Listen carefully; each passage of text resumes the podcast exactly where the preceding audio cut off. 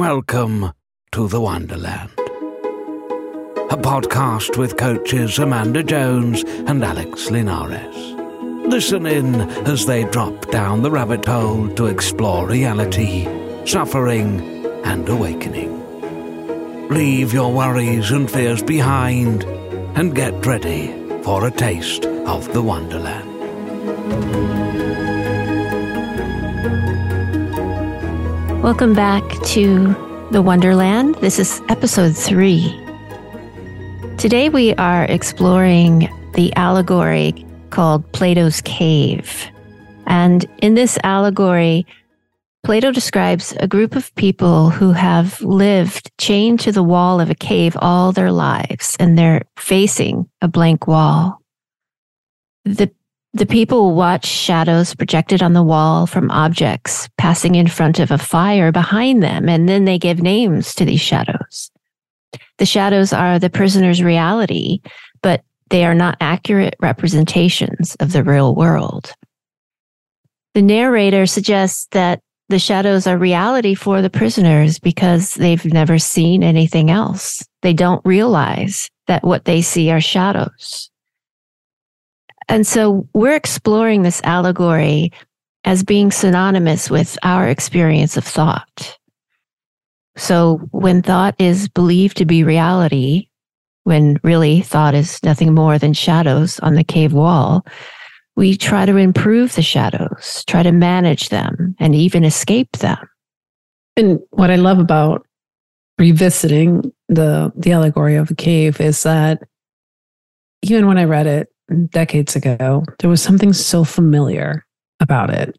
Yeah, I was I was a kid when I 1st mm-hmm. read this, and uh, that that experience of uh, there being something off about life and experience. There was just something like there's, and, and that that that whole setup just felt very familiar. And in revisiting it now as an adult, the other thing that that I that really resonated with me and now having um, a broader way of articulating that experience of of see, feeling like you're seeing shadows, right? And we can mm-hmm. think of shadows as thought, as concepts, as just uh, representations of something else, right? And and the the gap, right? The sense gap between like reality, solid or reality, and then what what we're perceiving.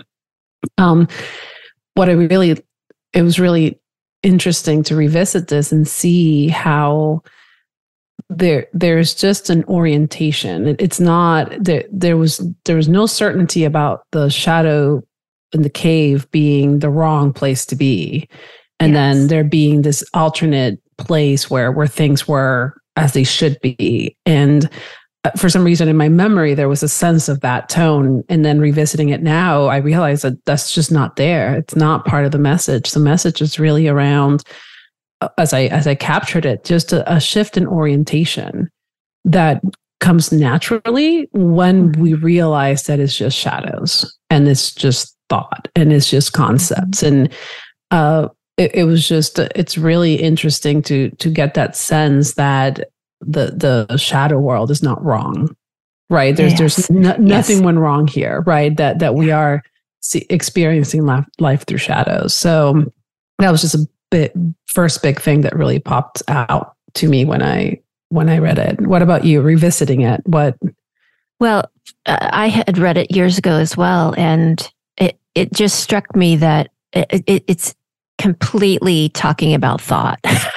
Our experience of what we believe is real uh, which has to start with thought. I mean, if you know, thought is invisible. We don't we don't see that that is the the phenomenon that is creating everything, the entire world, our experience. Uh, interpretations, in other words, of a physical world. Um, and it just it just occurred to me that that the suffering that it elicits to try to continuously manage and try to change the the shadows is a lifelong battle. Um, because as we explored in the first episode, uh, the me idea, the me is the very first shadow that develops, and then it's never explored further. Because just like the prisoners in the cave, there is no there is no reorientation to something else. There's no con- there's no consideration that there is something else.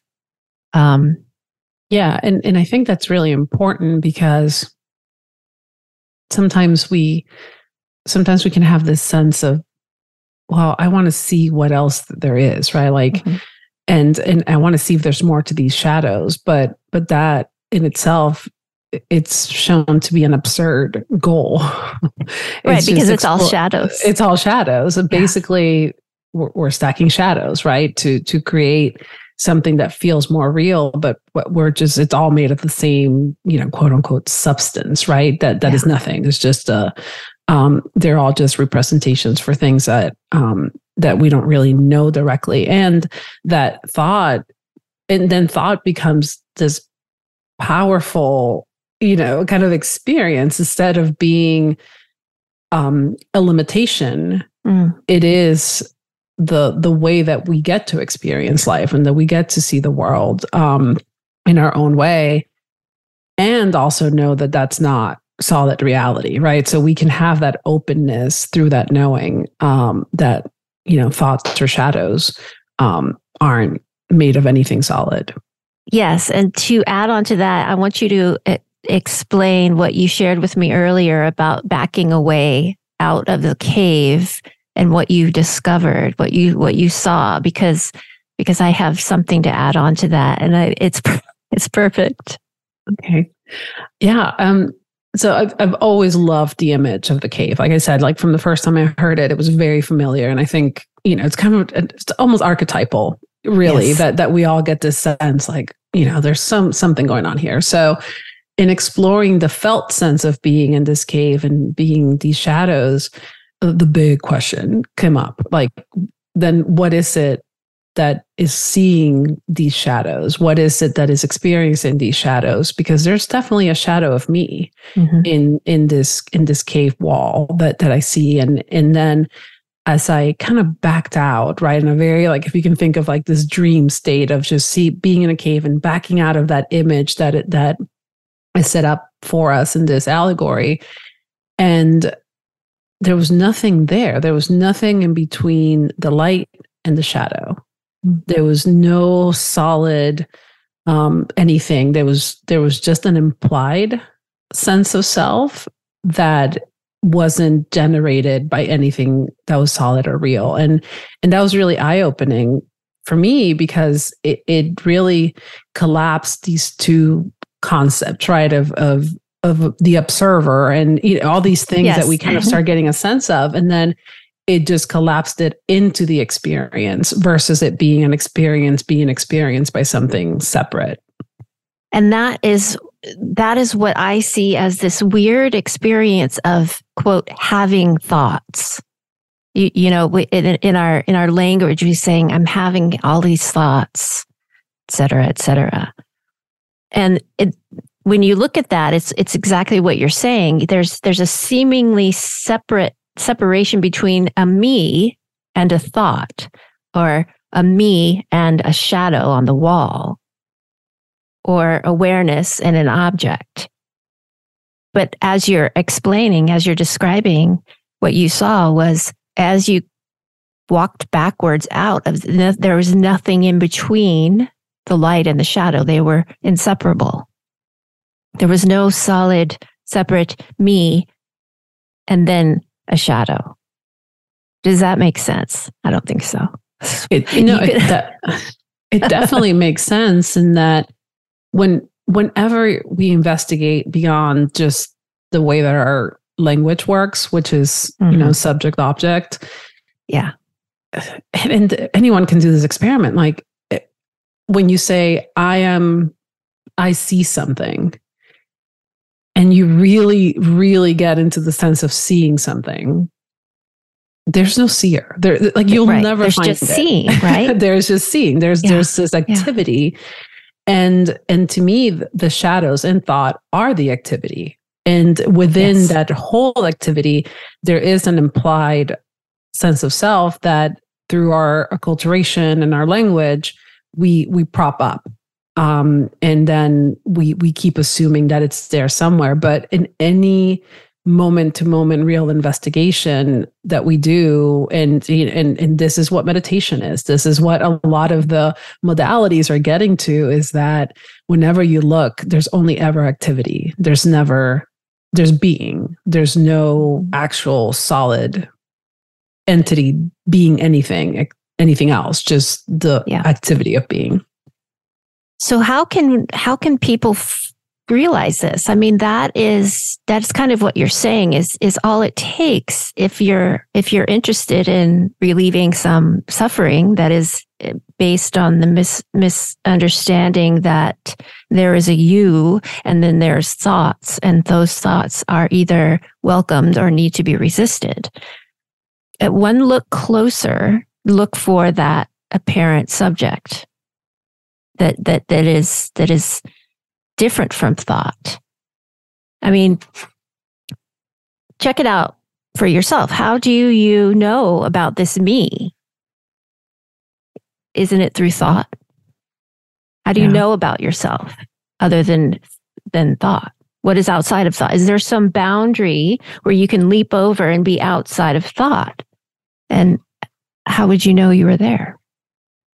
Yeah and and that's kind of the other piece of the allegory is that even though it's proposed as this other place when you really read the tone of it there is no certainty about a here versus there. Like there there isn't a place to get to where you all of a sudden see truth and that's the only thing you see. And and what i really really caught this you know this time around um it's that it describes the the the pain of two things. The pain of going from darkness to light and the pain of going from light to darkness.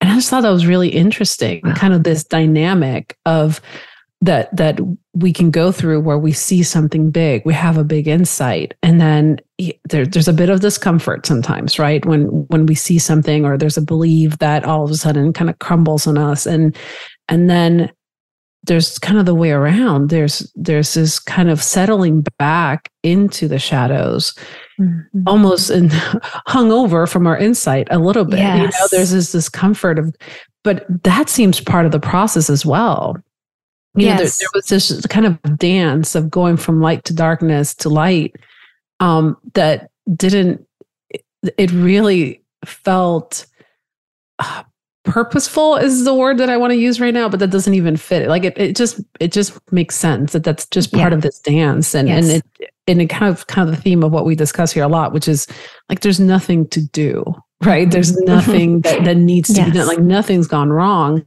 It's just being in awe that this dance is happening. Um, yes. Yeah. And, and the ebbs and flows of that. Uh, and and that that goes back to the point that that you were making or the question that you asked was how do we how do we get how do we get that felt sense that when we look at that solid self that's experiencing we we tend to come up short right mm-hmm. um and it's kind of seeing that dance as well like the, that the, there's fluidity in that in the in the light to darkness interplay that that's set up by this premise um, and then there isn't anyone doing that, managing that, or even experiencing that is just the dance itself.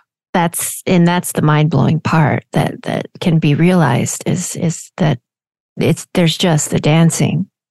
Because if there were somebody doing it, somebody called me or you doing it, that would imply some sort of control, but we can clearly see we don't have any control on what thought appears, what next thought appears, what next sensation appears.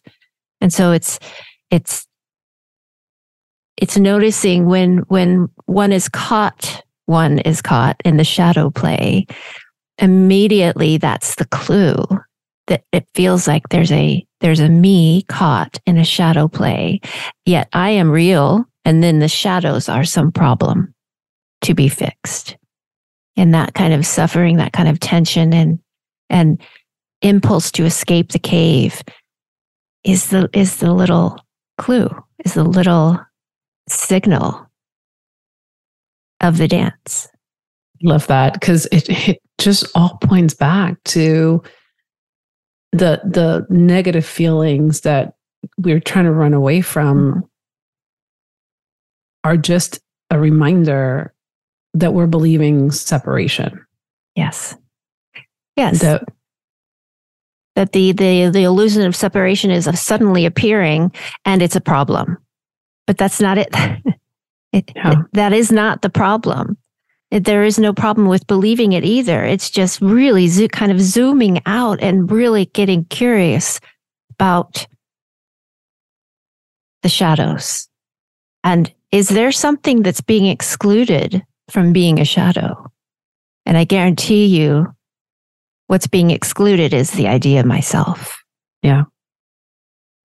Yeah, and, and, it, and it almost feels like a process that that we go through as we uncover ourselves in, in different ways in our experience and we investigate our experience is that there's this first kind of zooming out where you know we're very the, the observer sense is really strong and then there's this collapse back into it mm-hmm. realizing that that it's the same you know it's the same thing right it's the same experience and um and neither of that neither of those um vantage points are wrong right it just right. it's, it's yes. part of it yeah i think i think for a lot of people uh, that we work with the the introduction of the observer is a really helpful um, provisional teaching so to speak because um, even though it's not it's not totally accurate as who you are it can help it can help zoom out and take that perspective to see the story that is being believed, to see the stories that are being played and generated and um, propped up. But we don't stop there because you can notice sometimes the observer is there and sometimes it's not. Just like you said, sometimes you, you're apparently observing thought and feeling, and sometimes it all collapses down and there's no separation. There is no observing, there's just experiencing.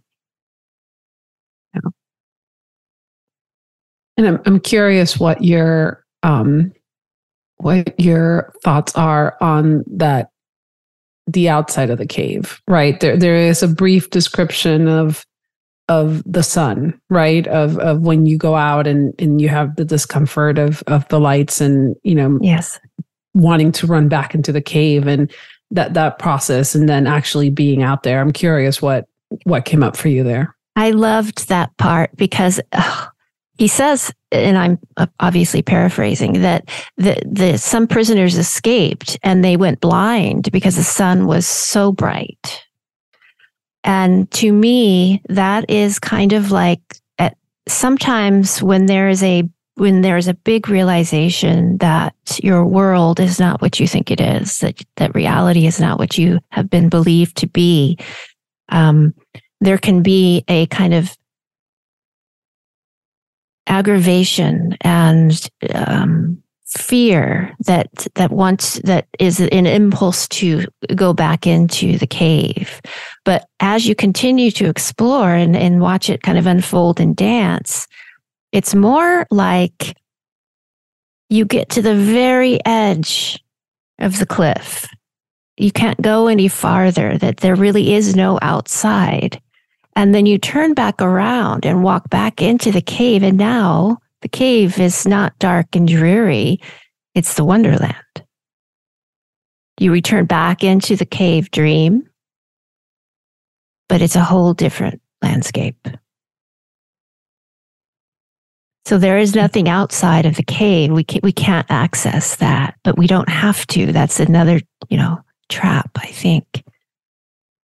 Yeah. Yeah. I think that's that's really important because when we get the sense that this what we're seeing as shadows, there the mind goes into then what's the opposite of this yes right like duality mm-hmm. yeah it, it that's what it, it immediately does and then so if it's darkness then there has to be light somewhere and like it just gets into this um, kind of conversation with itself of, trying to find the other place then if this is not it then it has to be somewhere else. And and i think it's really um, it's really important to realize that to your point when when you turn around and you're in the wonderland and you realize you're in the wonderland and we we talked about this last time as well and and on that topic which was that it it it's all of it right? It's it and you were talking about when we work with people to identify and then the observer is a helpful kind of transitional um, insight and, and kind of a seat to to see experience from we we kind of go through you're not your thoughts you're not your feelings you're not and then you kind of we revisit it right in that spiral of well you're not just your thoughts and you're not just and then you go around the spiral and it's just like you're all of it yes. right like yes. you're not just you're all of it and um and and that to me is that walking backwards and that you know kind of expanding what that cave is that experience is um and and then the shadows look different Absolutely. And they still seem real. They still yes, seem because that how, is what what real looks like. Yeah. Oh, I like that. Yeah. Let's go back to that record scratch. Yeah. Um, well, it, it, people ask me all the time. I don't, you know, when we when we hear this message about your, you know, thought is not reality, thought is not real, your uh, stories are not real, and all of that. The number one thing that we hear, and of course, understandable in me too, is, but it feels so real. It looks so real. And the answer to that is that's what real looks and feels like. Yeah. I, that that really resonates because instead of that that just leaves one speechless, I guess. Um, that hmm. if, if that's what real feels like, then there's no quote unquote escape. What what yes. What are we looking for then? Yeah. Who's what what is the actual real entity that could recognize unreal? Like Yeah. So that is what real feels. It feels so real. Yes, that is what real feels like. That is the experience of the the sense of real reality. And then it changes but it's not it's not like a um an opposite to unreal. Because yeah. we, we there's no there's nobody to recognize what is real and unreal because those are shadows all three of them. And as you were talking about the the feeling of reality and and yes, it, it feels real. This is what real feels like, and, and not being able, there's nothing to escape there. It, it, reminded me of a lot of the conversations that I have um, around the feeling of there being an observer or the feeling of there being some kind of awareness and and then what what's really come up for me as an answer for that, right? As a response to that is that, well, that's what feeling, what being alive feels like. Yeah. That's what aliveness feels like. It, it, yeah. it can be interpreted as, as this observer, right? As this experiencer. And there's nothing wrong with that either. So, yeah, that's you know, beautiful. The, and, and just seeing how the mind will find up, op, it's looking for opposites and in in reality in the totality of experience there are no opposites. Exactly. Brilliant. That's so beautiful. I remember uh, so, uh, being in on an exploration with somebody about this and she was she was a little bit stuck on but but i feel like i feel like i'm rachel. That's not her name. I'm protecting the identity. And and we as we continue to explore it i it occurred to me but what if that's just what being alive feels like? And and the Rachel identity label was kind of pasted on top of that. What if that is what aliveness feels like? Yeah. So, what if being in the cave mm-hmm. is what aliveness feels like, what reality feels like, and there's nothing to fix? Yes. Not the shadows, not the observer, not the cave. Brilliant. I want to end with a quote by our favorite Michael Markham. It says, You spin and twirl your memories and hopes into a garment that completely blocks the light. You stumble in the darkness, hobbled by your fear. You believe that the garment is who you are and spend your limited time on earth protecting it and reweaving its torn places. And all the time, just outside your dream, is a wonderland.